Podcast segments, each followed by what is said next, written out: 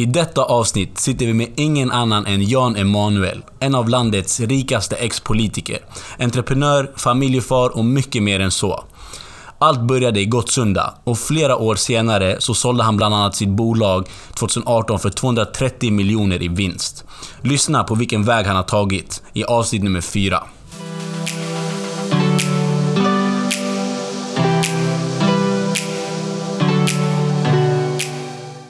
Välkomna tillbaka till ett nytt avsnitt av Vilken väg-podden. Yes. Jag sitter här med Nahom och vår första gäst, ingen annan än Jan Emanuel. Välkommen Jan. Var ni snälla. Tack kamrater. Tack så mycket för att du tog din tid och att du sitter här som vår första gäst på, på vår podd. Det betyder enormt mycket. Mm, faktiskt. Tacksamt att det tog en tid att komma hit. Ja, vad roligt. Så vi tänkte att de har fått en kort blick kring vem du är. Många vet redan vem du är. Och vi vill framförallt i det här avsnittet plocka din hjärna lite, om man får säga så, kring hur du har tagit dig dit du är. För du har, du har, ja, du har tagit dig längre än vad många kommer och har gjort i sitt liv. Eh, och vi vill framförallt eh, inspireras, som vi gör, av din historia. Lite djupare, lite djupare. Kör bara. Mm.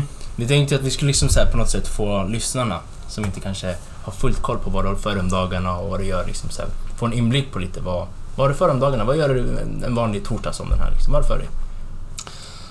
Just nu så kommer jag ifrån, jag har suttit och pratat fullständiga oväsentligheter med två eh, juggekompisar. En, en skön eh, MMA-fighter som är här på, träningsläger kan man väl säga. Och hans kompis. Så åt jag för mycket mat, så just nu så är jag lite svullen. Ja, Och det är väl Det ungefär syns så- inte, får jag säga. Skönt att höra. Och jag tror att det, det är en ganska viktig grej det här med att faktiskt få göra ingenting och göra saker som man tycker är trevligt. Du vet, när folk säger döda tid.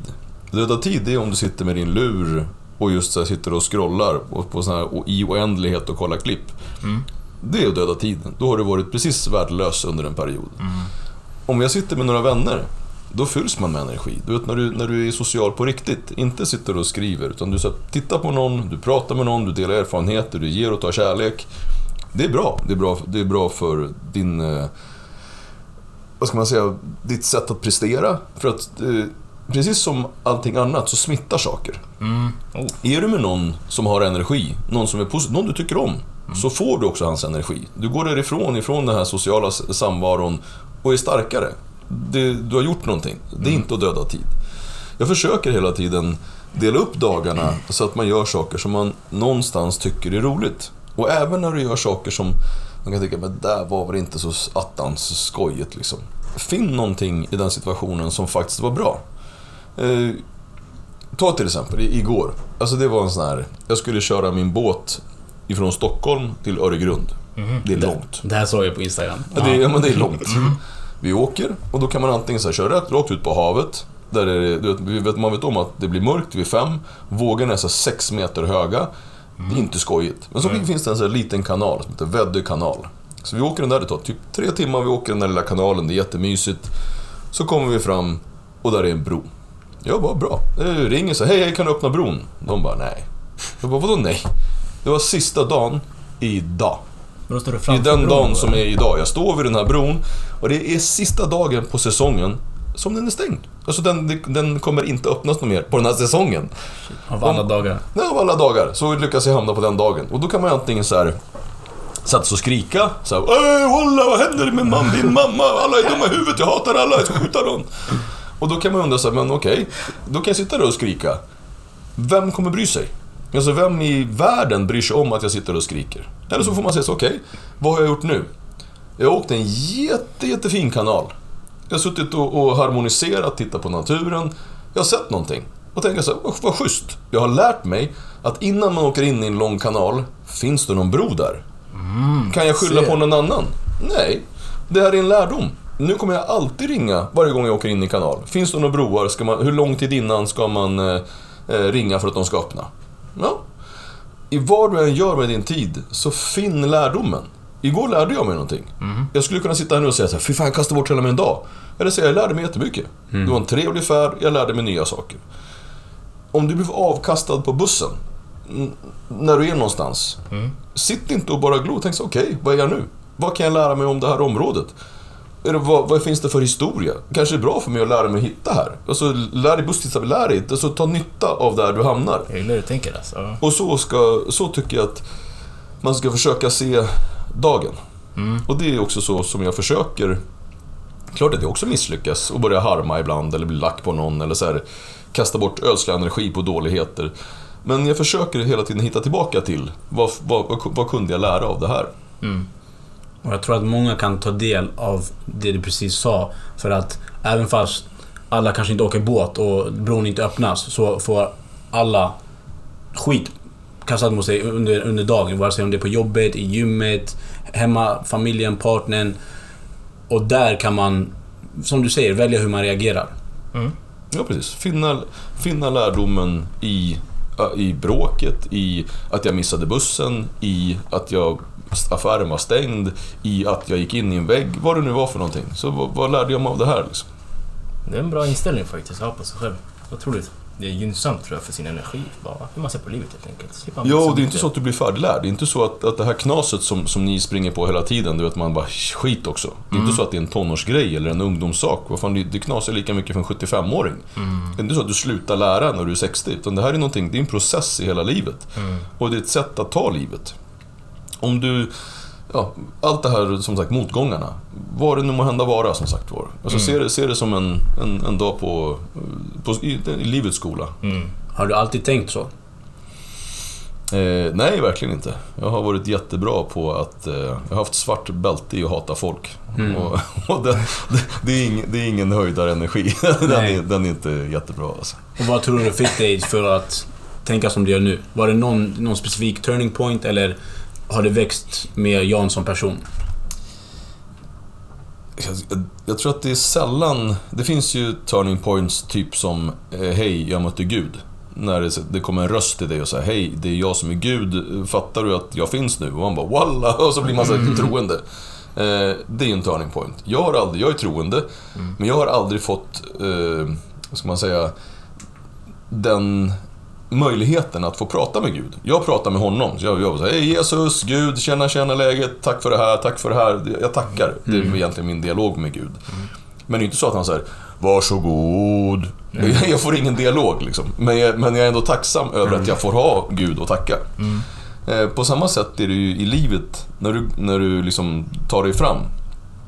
Det är att en turning point kan ju vara att du, så här, det folk kallar gå in i väggen. Eller att någon dog, eller att man träffade sin fru, det var, det var kärlek.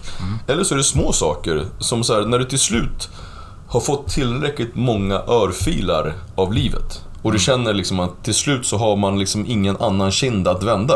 Jesus sa ju att vänd andra kinden till. När det har gått så här, så har du var örfilar gång efter gång efter gång. Till slut så man bara, jag har ingen mer kind, lägg av! Så inser man att, vad är det som är fel? Är det verkligen så att alla andra är idioter?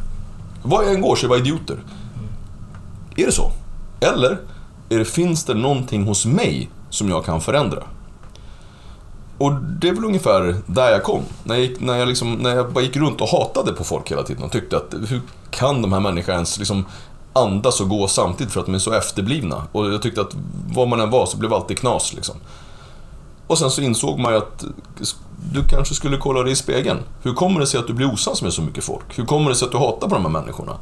Ja, och så var det, oj vad jobbigt det var att inse att det här var ju faktiskt till största delen hos mig själv. Och det där är väldigt mycket enklare att ändra på sig själv än att ändra andra. Absolut, det tror jag faktiskt man kan.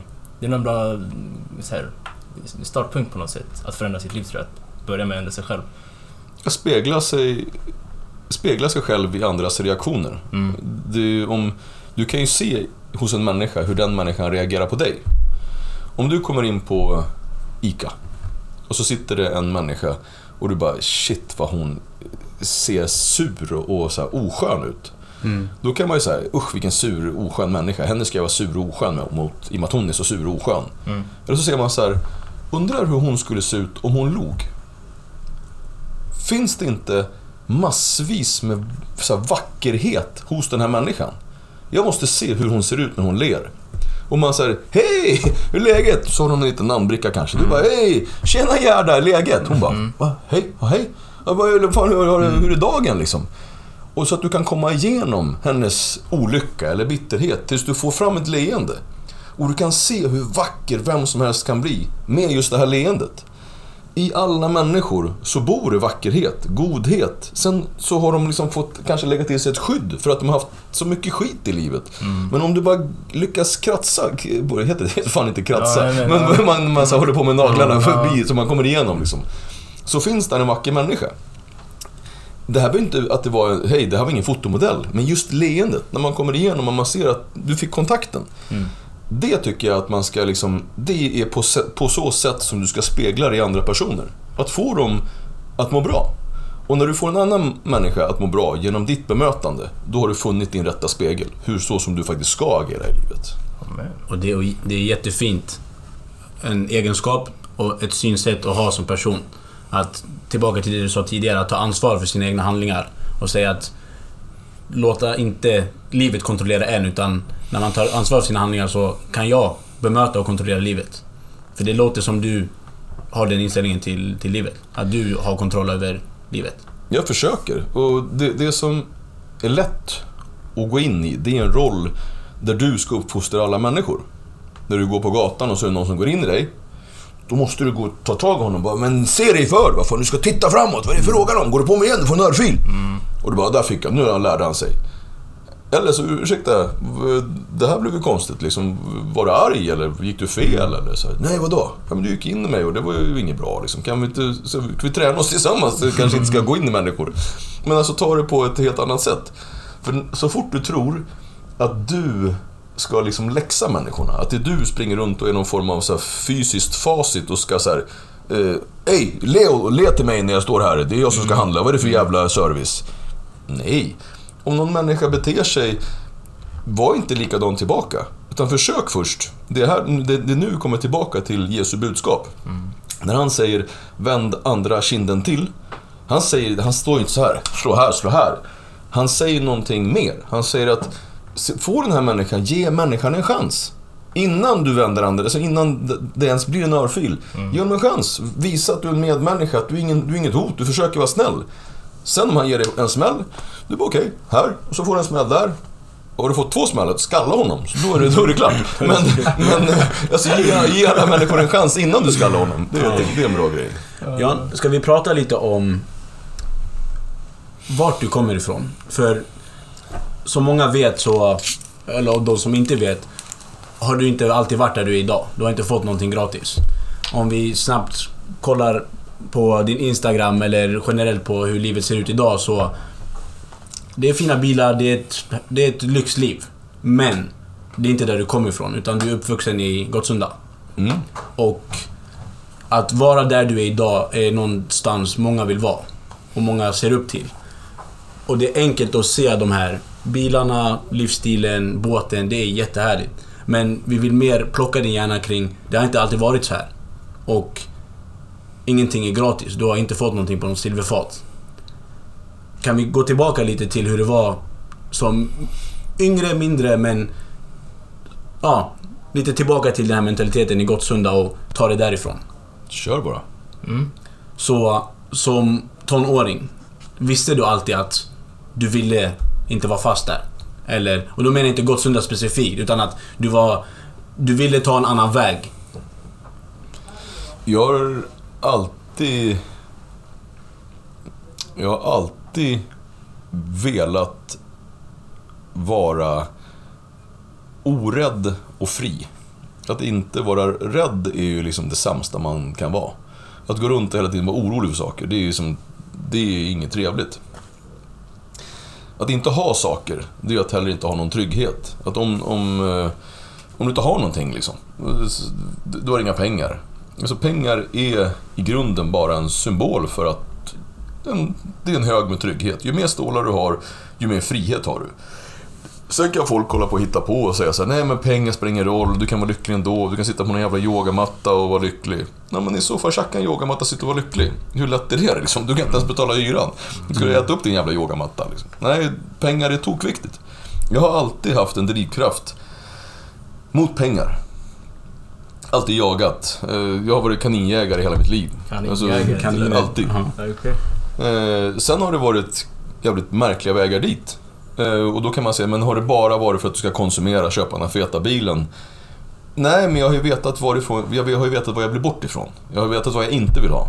Och, jag, och fattigdom, det är, det är lätt att romantisera om. Du vet, så här, vi är i orten, vi hänger, vi håller ihop och det är jättemysigt. Fuck jo, det är mysigt att vara fattig. Det finns, ingen, det finns ingenting charmerande i fattigdom. Det finns ingenting som är trevligt. Att ha en fattig morsa som inte kan pröjsa hyran. Berätta för mig vad charmen är.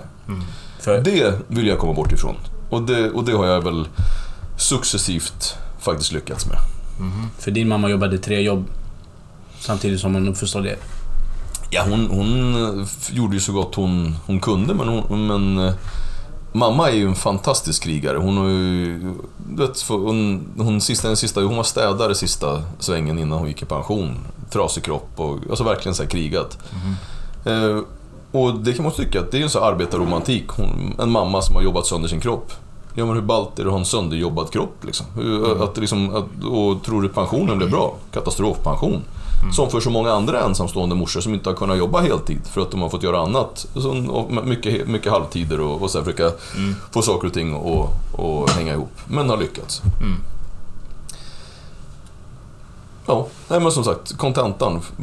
Det har väl varit jakten bort ifrån just fattigdomens egentligen fan vidrighet. Mm.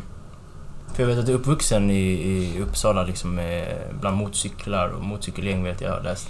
Nej, motorcykelgängen kom senare. Jag, de, I Gottsunda då var vi ett helt annat gäng. Okej, berätta. Nej, vi var ett, snabbt eh, Gottsunda Road Boys, ett ungdomsgäng som var väl ett av de första eh, ungdomsgängen som liksom satte ett namn på, på sig själva. Mm. Det här var ju alltså, nu pratar vi slutet av 80-talet. Det är länge sedan. Här innan vi Ja. födda till och med. Alltså. Ja. Okej. Så det, är- det är old school. Så då kan ni komma på det att när, när ni fortfarande hängde i pungar så då, då, då, då, då drog vi igång gäng. Väl etablerade. Ja. Men hur växlade det där över sen till liksom mm, motorcykelklubbar och så här? Hur, hur, när, när kom du in i det?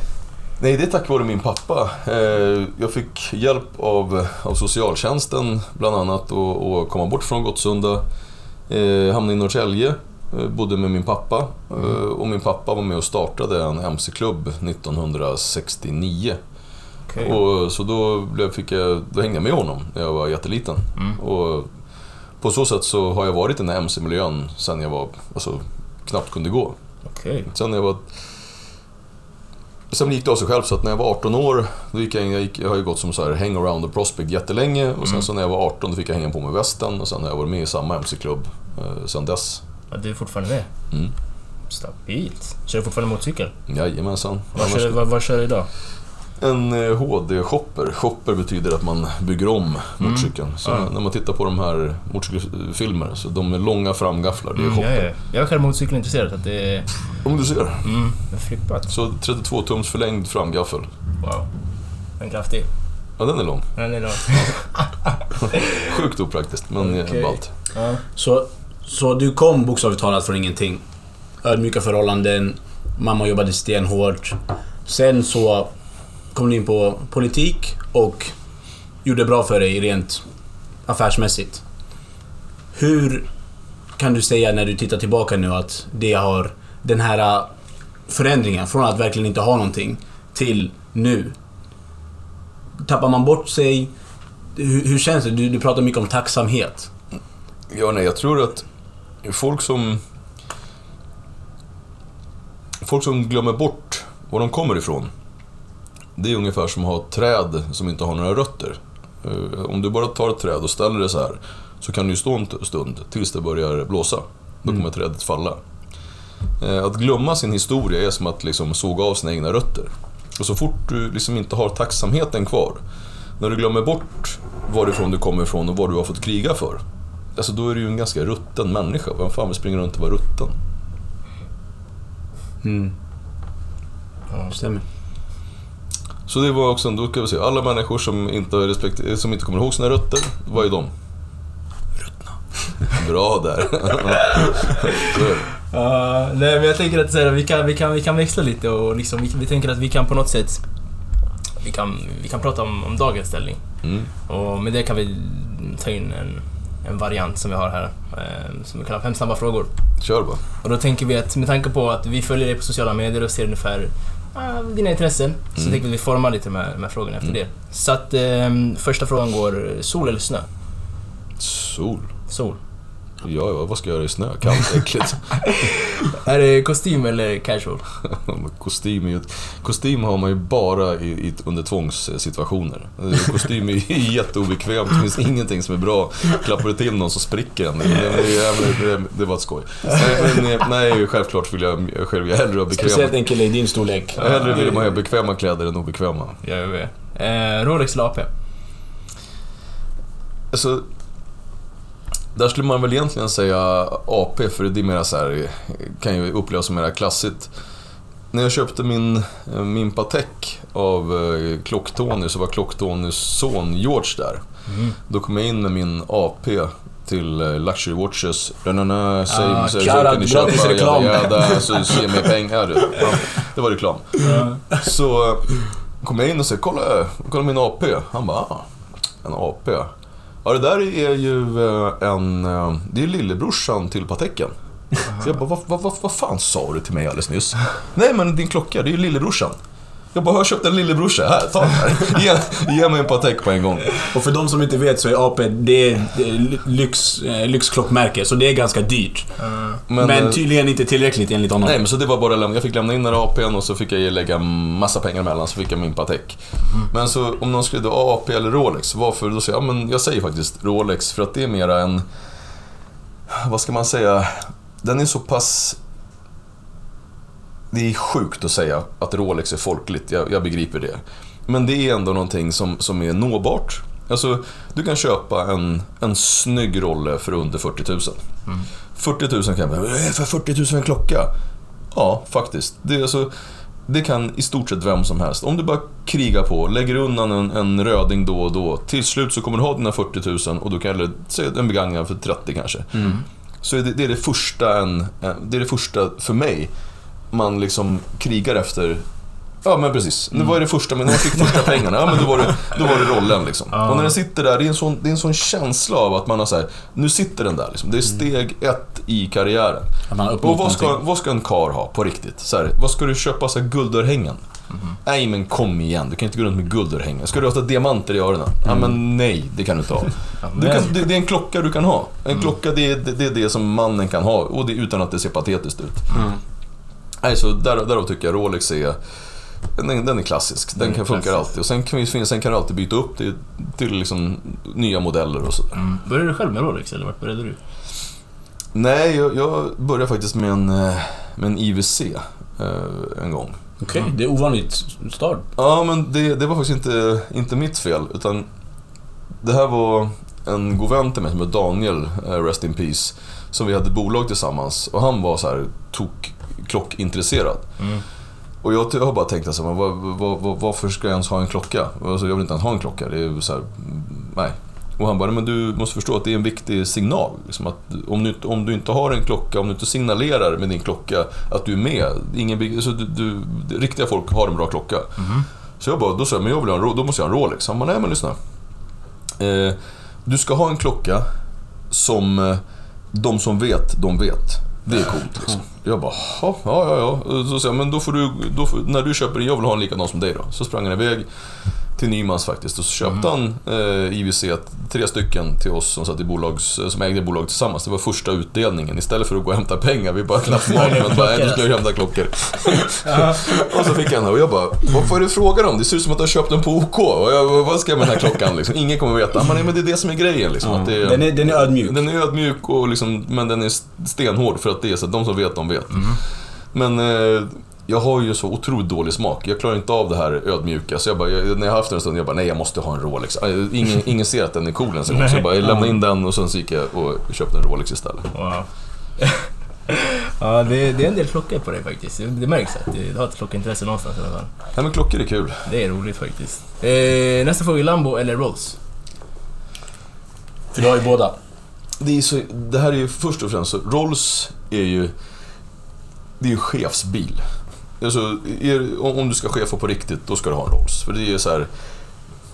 Du vill inte ens åka fort för den är så jävla stekig. Alltså var du än kommer, det finns in, alla kommer fram, alla ser att det där är någonting så här håll käften-bil. Sen är den så pass, den är så bökig att ha. Så att det är så här, folk blir inte, folk blir inte så här, det blir inte en negativ avundsjuka riktigt. Utan det är så gamla människor, ja är det en Rolls Royce? Gud vad häftigt, en sån hade min morfar liksom. Lambon, den är mer så här, ja men eh, håll käften. Eh, håll käften bara. Eh, Den är så här, för, den är stöddig. Och den, den väcker inte samma positiva känslor hos människor. Nej. Kanske inte alltid det jag söker heller. Men eh, om jag nu ska välja mellan så här, vad, vad åker jag helst så måste jag säga Rollsen är, är, den är skönare. Den är väldigt ovanlig i Stockholm också. Typ. Finns knappt några alls. Nej. Och det gör ju också sitt till liksom. Mm, faktiskt, det gör det ju otroligt mycket. Framförallt om du, du kör en blå Lambo, då får du lite extra skrik till och med. Mm, men den blå lambon, det, det är också lite av en så här politisk grej. Mm. Det var ju att, ehm, som ni säkerligen känner till så, jag är ju sosse. Mhm. Mhm. Och sossarna är ju från början ett, liksom ett folkrörelseparti för arbetare. Eh, sossarnas färg är ju socialismens färg, det röda. Sen slutar ju sossarna abrupt med att vara sossar. Utan de så här, eh, det var, ni känner, vi hade ju ett val Mm. och då sa, då sa sossarna så här.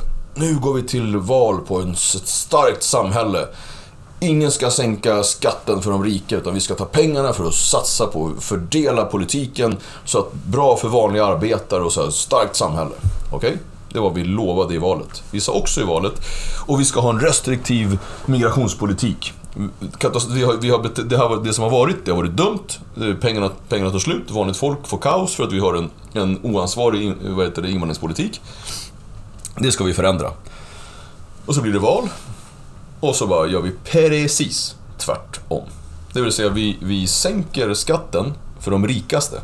Till mig sänker vi skatten. Höjer skatten för vanliga knegare. Och vi kör Miljöpartiets helt efterblivna migrationspolitik. Alltså vi sa en sak, gjorde precis tvärtom. Vi, vi administrerar en borgerlig politik. Borgerlig politik, det är ju så här Moderater och Folkpartiet och Centerpartiet och så vidare. Deras politik för vi, alltså för en politik för de rika. Det är den blåa färgen. Alltså så har vi gått ifrån rött till blått. Alltså så går jag självklart och köper en sosseblå bil. Och där kom den Där färgen. den. Och därför tycker jag att det är lite kul att- just ta, jag har en sosseblå färg. En Ja. sosseblå bil. Motsägelsefullt men ändå en Jävligt roligt, jag tycker intressant, själv att det är hysteriskt roligt. Mm. Men tillbaka till eh, lite... För det är att det kliar i folks händer.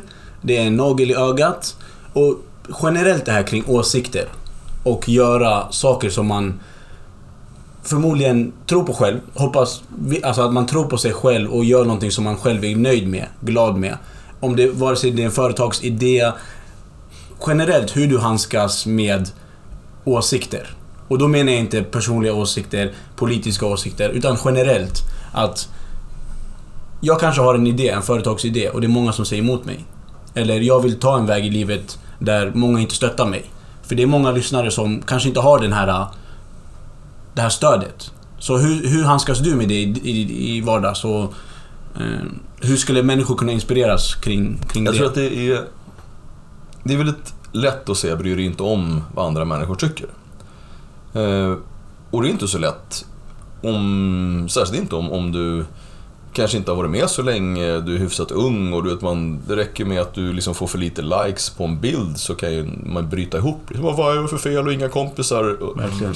Eh, där skulle man egentligen kunna stanna en liten, liten bit för att det här är någonting som man borde prata lite mer om. Alltså hur människans hjärna fungerar, vad som har hänt och vad som tar, tar våra liv. Det har varit, jag ser just den här Instagram-grejen där jag själv märker liksom hur mycket tid jag lägger på en meningslöshet eh, till viss del. Mm. Där så ser man ju hur, hur barn och ungdomar blir helt fästa på det och sen mår skitdåligt när de inte liksom får den här, eh, vad ska man säga, paybacken som många likes ger.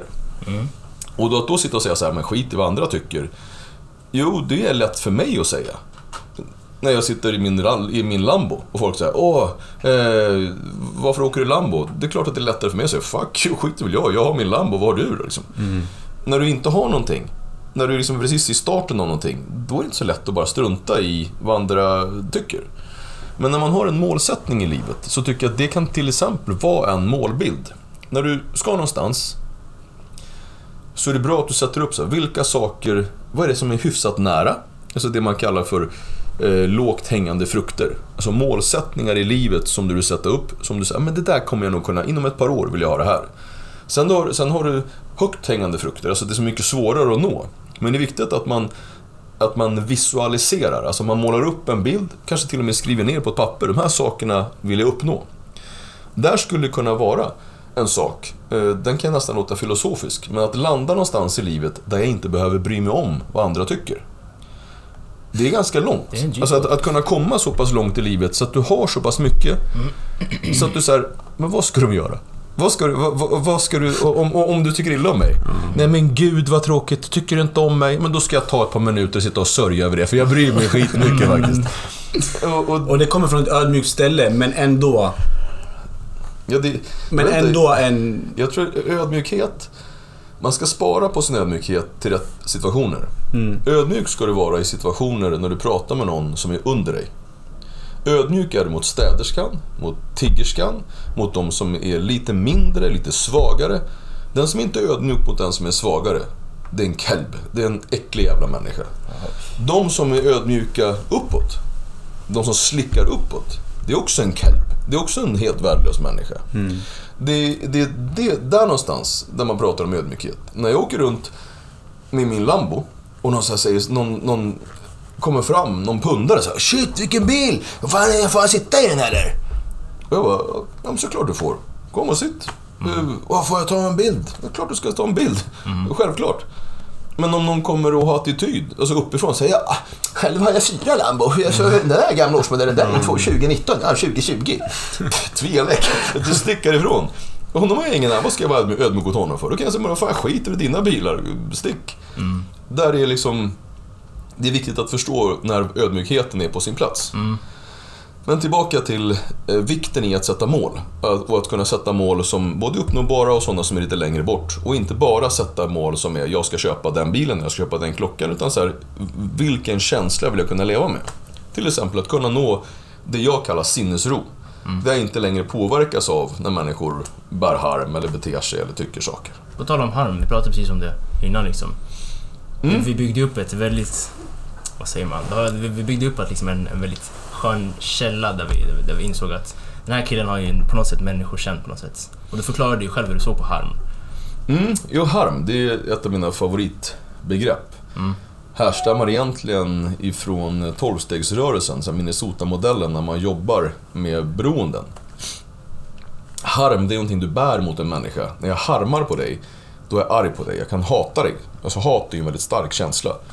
Eh, någonting som kan tära sönder en människa. Att bära harm, det är som att bära en tung, tung ryggsäck med sten i. Eh, och harmen riktar du ofta till andra personer. När du, säg, ponera att eh, eh jag, åker för, jag gör någonting som, du, som psykar dig. Du bara, den här jävla Jan Emanuel, jag hatar honom, vilket svin han är. Så går du hem och så går du runt och hatar på mig hemma, du går och lägger dig och tänker på mig. Du kan inte sova, för när, jag tror att alla kan känna igen sig i när du fått en oförrätt. När någonting har, någon har betett sig mot dig och du, du, vill, du vill på riktigt slå den här människan sönder och samman. Kan man sova då? Nej, du ligger och snurrar och du tänker hur du ska slå honom, du tänker hur du ska sabotera, hur du ska liksom agera för att han ska må dåligt. Den här människan som du hatar på, tror du han skiter i det? Han ligger hemma och kollar på en videofilm och struntar i, i vad du tycker. Liksom. Det är bara du som bär på din egen harm. Att kunna jobba med sin harm, att förstå att okej, nu har jag fått en känsla i mig som jag, som jag måste arbeta med. Alltså antingen så, om du nu så här, fått för dig att den här människan är, det här är din fiende, han har, han har gjort någonting. Okej, gör något. Alltså om du nu vill kliva över gränser, gör din gräns, gör din grej. Men ligg inte hemma och liksom förstör dig själv genom att bara ligga och harma. Utan försök att jobba med det. Så Okej, vad har han gjort egentligen? Alltså, s- kommer, mår han sämre av att jag mår dåligt? Nej, han tycker han illa om dig också. Så då har han verkligen lyckats. Satt igång någonting hos dig som du inte blir av med. Där kommer vi tillbaka till det här sättet att bemöta den här människan på ICAn som vi pratade om tidigare. Den här människan som sitter och och ser bitter ut eller ledsen ut som man kan säga någonting snällt till. På samma sätt när du bär harm, eh, det finns två sätt att bli av med den. Det finns en mer så här, våldsromantisk eh, variant. Där brukar det vara en, en man som en gång sa att när, när du kokar eh, av hat När du, liksom, när du, är, så rädd, när du, du, är så, du är så kokande så du kan liksom inte göra någonting annat än att bara hata. Inte förrän du har fått tag i den här personen så att din, ditt hat har gått över i rädsla hos honom. Då lämnar det. Det är ett dåligt sätt. Ett annat sätt det är, att det är att få tag i samma person och säga det. Du, det här hände. Det här som var. Det, det spelar ingen roll vad det är för människa. Hos mig skapar det en, en jättejobbig känsla. Jag har tänkt otroligt mycket dåliga saker om dig. Eh, för mig, först vill jag be om ursäkt över att jag tänker så mycket illa om dig. Kan vi mötas någonstans? Alltså hur känns det här för dig? Kan vi liksom på något sätt lösa det istället? Eh, bättre än att vi har det så här. Det, det, och det är också en del i den här Minnesota-modellen. Det är att man ska faktiskt gå tillbaka till alla människor, det är svårt, som du har bärt den här harmen mot. Och prata med dem. Och säga att det här har jag haft, även om jag har skadat dig eller du har skadat mig, så pratar vi om det för man ska kunna lägga det bakom sig. Mm. Men harm som sådant, det är en av de farligaste folksjukdomarna som vi har. Att man går runt och hela tiden hatar på andra människor. Det, tar det förstör dig. Det förstör din dag, det förstör ditt liv. Du kan gå ett helt liv och bara gå runt och vara sur och hata. Hur många människor känner man inte så här, man säger surgubbe, han går runt "Ej, jävla skit, det ingen som sparkar grus och är arga liksom. Och- Kul. Och det är någonting jag har tänkt på också, och jag och Nahom har både pratat om det. Eh, generellt, hur kan man... För harm, som sagt, destruktivt. Det kan förhindra en att komma långt i livet. Men om man använder den här harmen som motivation istället. Till exempel, du har kommit väldigt långt i livet och du är en plats där många vill vara. Istället för att låta det klia i mina fingrar och använda ja, hat. Att använda det som motivationsfaktor. Förstår du lite hur ja, jag men tänker? här Att, och då vet jag inte om det är harm, men att pratar om- han är där jag vill vara i livet. Finns, du pratar om, om människotyper. Det Ja. finns, om man ska generalisera jättemycket, så finns det tre stycken människotyper. Det finns en driftig person, som är ute och driftar. Det är den som inte pallar drifta. Och det är den som hatar på den som driftar och vill att han ska misslyckas. Ja, verkligen. Grejen är att man väljer själv. Någonstans så väljer man själv. Ska du bli den som är driftish? Vill du vara den här parasiten som ligger hemma och tycker illa om han som är driftig? Eller ska du lägga dig och spela tv-spel? Och du väljer. Tycker du om att spela tv-spel? Vem, vem fan spelar tv-spel? Ja, det kan, det kan du göra liksom... Förlåt, får jag, bara avbryta? Ja, men vet du att i avsnitt två, där vi berättar lite om oss själva. Eller vänta, det var avsnitt... Hur som helst, så säger vi att för, ett, för några månader sedan så sålde både jag och Nahom våra PS4. För att det låg hemma och vi spelade aldrig och vi tänkte exakt som du sa. Vem fan spelar tv-spel? Nej men, man på riktigt. Men på tal om att använda sin tid effektivt och... Ja, men precis så. Och sen så om man, om man nu ska, som vi pratade om för, förut, så vi, när jag sa att, att det här med klockor, det är också bara, det är en del i en parningslek. Det, väl- det kan, man, kan vi komma in på senare. Men, men om man nu ska liksom, det kan man väl säga på ett skämtsamt sätt, men om vi är på krogen. Eh, jag är en skön brud. Ni bara, tjena tjena, och, ah, vad gör ni på fritiden då? Ah, jag spelar tv-spel. Alltså, det är inte den fetaste raggningsrepliken. Alltså, och, och det, det här, alltså, gör driftiga grejer. Om vi ska tillbaka de här tre personlighetstyperna. Var den driftiga. Var inte han som, som ger upp för att... Var ska du hamna någonstans? Och absolut inte den sämsta av dem alla. Han som sitter och hatar på den som är driftig. Och det är ett, det är ett ställningstagande. Tillbaka till Och, är, ansvar. och, och när du är den driftiga. När du, när du är den driftiga personen, då kommer du alltid se andra driftiga människor som föredömen. När du ser någon som, som så här, shit vad han har lyckats med den där grejen, hur gjorde han?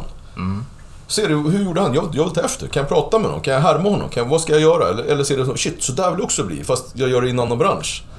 Då, ge- då, ser du ju, då får du ju kraft av dina medmänniskor. Han som går runt och alla som han möter blir han så här, fan också, så, så där skulle jag också vilja haft det, jävla skit. Och jag, oh, hata, hata. Så man blir ju förgiftad. Och det är ännu tråkigare, de här människorna som blir förgiftade, de som bär på harmen, de är inte bara gift för sig själva. När en sån person kommer in i rummet, sätter sig här, han är här i 20 minuter och han berättar och han så här, hatar runt en stund. Alltså, din energi, Ja. de, den försvinner. Ja. Den, de här människorna äter upp andras energi också. Så när man går ut i rummet, man bara Vad fan var det som hände? Jag är helt slut. Ah! Det är han, antidriftarsnubben. Hatar-killen sitter där inne och, och han bara som stjäl all energi. Bara springer ifrån dem. Och, men för, och pallar man, försöka hjälpa dem. Spegla dem. Ja, ja, och det värsta är att sånt där sker i omedvetna också. Ja, ja, och, och, och så. det, det taskigaste du kan göra som människa, om du nu ska vara en bra medmänniska, Vilket jag verkligen på riktigt tycker att man ska vara. Om jag satt här nu och så hade jag så här jättemycket snor i skägget. Ni bara shit vilken äcklig snubbe, han har snor i hela skägget. Om inte ni säger det till mig. Hörru, du har snor i skägget. Vem, vad är ni för snubbar? Hur oschyssta, hur oschyssta ni är. Till alla lyssnare, samma- han på- har ingen så Vi hade sagt till honom. Exakt. Men om det kommer in en snubbe här nu och bara... Och bara stjäl energi. Vad är, vi- vem är du om du säger nej jag måste dra, han är ju bara för mycket. Lyssna. Nu har du suttit här och är bara öst hat i tio minuter. Jag är helt slut. Varför är du så här? Ser du inte själv hur du påverkar andra? Du kommer, det är inte så att du kommer få skönare brudar, det kommer inte så att du får skönare polare. Du kommer bli ensam mannen.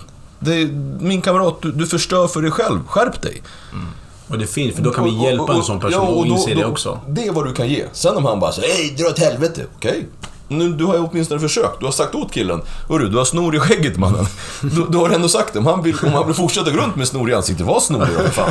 Men du har gjort vad du kunde. Du har varit en bra medmänniska. Du har varit en kamrat. Och till det kring människor som dränerar ens energi, giftiga miljöer. För du är en, du är en familjefar. Du Ja. har familj, det, din omgivning är viktig för dig.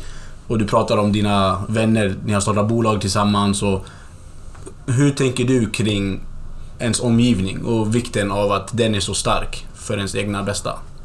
För framåt i livet. Det finns ett, eh, ett ganska hemskt men väldigt sanningsenligt eh, gammalt citat av en indianhövding som jag aldrig kommer ihåg vad han heter. Han sa så här att om du flyger med örnar så blir du en örn. Om du pickar bland hönor så blir du en höna. Och då kan man, men vad menar du med det liksom? Jo, men om eh, du bara umgås med tjackpundare. De drar tjack hela tiden. Mm. Vad kommer du med stor sannolikhet du snart göra? Du kommer med stor sannolikhet också dra tjack. Om du bara hamnar och är med de driftiga, de som krigar för att skapa någonting, så med stor sannolikhet kommer du bli likadan.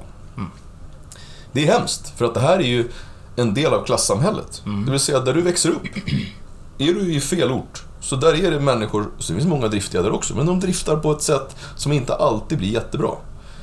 Där är mycket folk som är ute och pundar. Det är jätte, jättesvårt att ta sig ur den miljön, för att det är dina vänner. Det var en, en konstapel till mig en gång som sa, sa så här att men du, måste, du, kan inte, du kan inte umgås med de här, för att det, det, det ser inte bra ut. Okej. Det du säger, det är att jag ska sluta vara med mina vänner.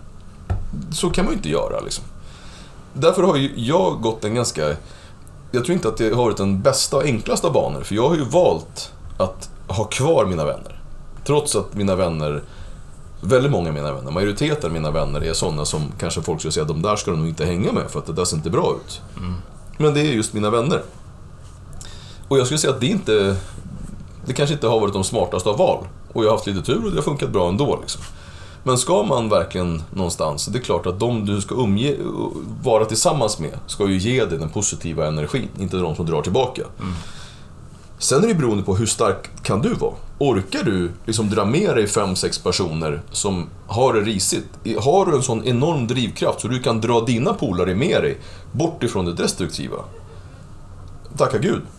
Det är, då har du fått en, en kraft som väldigt få människor har. Och som sagt, återigen, tacka bara. Men det är inte så jättemånga som pallar det. Nej. Det är många som känner sig fast faktiskt i den miljön på något sätt. Ja, det är inte så. Det är, ju- det är ju världens minst konstiga sak. Mm. Alltså, växer du upp någonstans, du har all din trygghet där, alla dina vänner där. Och sen bara, då ser någon säga, ta dig i kragen. Ja, det kan jag, jag håller här i min krage, men vad händer sen då liksom? Mm. Var ska jag ta vägen? Det är inte så att man kan, ja, men det är inte så att det står en villa i Danderyd och väntar på en liksom. Vad skulle ditt tips vara till någon som lyssnar där hemma, som har det svårt kring sin omgivning? Och behöver inte vara tjackpundare, men generellt bara dräneras utav sin omgivning. Alltså, det här är hemskt att, att säga, men eh, flytta. Alltså, då säger man, det kan jag inte. Var, var ska jag bo? Ja, men alltså, det finns... Eh, testa. Det här är ju också, det är otroligt svårt och det är, det är så extremt... Ska man säga? Man ska vara väldigt modig för att göra det. Men om man säger, det finns inga bostäder. Nej, det finns inga bostäder i centrala Stockholm. Nej, det finns inga bostäder i Rissne heller. Nej, det finns det inte. Men hur ser det ut i Jönköping då? Du ser ut i Norrköping, eller i Siggefora, Bladåker. Åk till fucking Norrland. Så finns, då slänger de ut ett, liksom ett hyreshus efter det, för det är för lite folk. Ja. Och så, vad ska jag göra där? Ja, vad är det du inte ska göra där som du, som du nu gör där du är? Om du är någonstans där du på riktigt är destruktivt så kan det knappast vara sämre i Norrland. Så att våga ta sig ifrån, att, att ta ett sabbatsår ifrån den destruktiva miljön. Har du möjlighet att åka utomlands, åk. Har du någon möjlighet att plugga i, det finns ju studentstäder överallt. Våga söka en studentplats efter nio, eller ta gymnasiet någon annanstans. Våga sök någon annanstans. Försvinn ifrån den gamla miljön. Ge det ett år. Jag brukar prata om en livslinje. Du föds och du dör. Det är två saker som så här, det kommer att hända. Det är inte så om jag dör, utan så du kommer att dö. Om du har flytt så kanske du lever så här 70, 80, 90 år. Om du ser den livslinjen så här lång och så, så tar du bort två år. Jag kan inte flytta mina fingrar så lite som två år är. Alltså det, är det är så marginellt så du, jag, du kan inte se visuellt vad jag gör med mina fingrar. Då säger man, två år är skitlänge. Nej. Två år är ingenting på ditt liv. Om, var två, om du kan satsa de här två åren för att göra någonting med ditt liv som gör att det kanske inte går åt helvete. För att du ser. Det är ganska lätt att se när du är så här 15, 16, 17 år var du är på väg någonstans. Det här håller på att gå åt helvete. Vi ser det. Grannarna ser det. Din mamma och pappa ser det. Dra. Så har du möjligheten, så stick och ge det här, de här åren, någonting annat. I grund och botten, alltså kärnan till det här, det du säger nu, det är att man ska våga helt enkelt. Mm, det är bara att våga. Mm. Och det, det är ganska... Det är ganska... Det, det, som sagt, det är bundet till känslor det där. Och känslor är ju svåra att hantera för människor. Liksom så här. Men som sagt, att börja hela resan med att våga. Ja, det är det tyngsta vi har i känslorna. Det finns ju ingenting som styr så mycket som känslor. Nej, precis. Men som sagt, när man, när man blir så riktigt osäker på hur ska jag vara ett helt år? Gör livslinjen, rita upp den. Rita så här, ett år, 10 år, 20 år, 30 år och så vidare. Sen så ta bort, gör en liten markering på två år. Om du ska iväg på en behandling, om du bara ska byta, om du ska åka utomlands, om du ska lägga ner, om du ska plugga någonstans. Det är så lite. Och om du gör det här kanske när du är 17, när du är 20 eller när du är 25. Det kan ju rädda upp alla de här åren som skulle kunna bli precis hur olyckliga som helst fram tills att du dör. Mm. Det låter som du inte bara har råkat hamna där du är. Utan det låter som att du har planerat, antecknat, ritat, verkligen visualiserat. För att ta dig dit. Som bara den här tidslinjen, eller bryta ner sina mål. Det låter väldigt praktiskt. Det är lätt att låta klok när man är 45. Mm. Hade du frågat mig när jag var 19, då var ju... Du höll på att säga, då var min hjärna inte ihopväxt. Och det är ungefär så enkelt. Att eh, du har en tid i livet när du har liksom jättemycket testosteron och en hjärna som inte är färdig. Det är då man kan ta så här riktigt skumma beslut. Eh, som kan liksom destruera hela livet. Eh, jag, hade, jag har haft otrolig tur i, i olika situationer i livet som har gjort att jag har getts möjligheten att få bli, det här låter ju mindre ödmjukt, men att få bli klok med den erfarenheten som man faktiskt har fått. Så att jag kan ge min erfarenhet till de som kanske inte är där och säga så här, har du tänkt på den här livslinjen? Tänk på målsättningarna, tänk på att du praktiskt kan göra på det här sättet. Tänk efter liksom. Låt inte det här upplevelsestyrda, eh, det som bara som skriker åt dig och göra bänga prylar. Lyssna inte på det utan titta på det här först. Och det tar jag åt mig jätte... Alltså det du säger, det tar jag åt mig. Jag vet att någon gör Samma sak och jag hoppas många lyssnare sitter där hemma vart än de är och lyssnar. Tar åt sig. Jag För det är som som blev ställd alltså. Är. Ja. Det är... Jag vet inte. Det, det känns som du har gett oss så mycket content, så mycket att tänka på, så mycket att ta till oss. Att jag vet inte om jag vill fortsätta. För det du säger är guld värt, ärligt talat, om man Det bryter ner ett- det här det. är ett väldigt snyggt sätt. Han, att han, han förstår ju att nu har vi suttit så pass länge. Så blir, blir den här podden längre så blir den svår att sälja. Men det var, det var ändå så här fint sätt att försöka bryta ner det. Alltså, det är planerat. Nej. det. Nej, men eh, verkligen mycket, mycket att ta till sig från den här podden. Så om du sitter där hemma och känner att du inte är nöjd med vart du är. Så har vi precis fått höra 50 minuter av, av Jans väg och hur han har tänkt. Mm.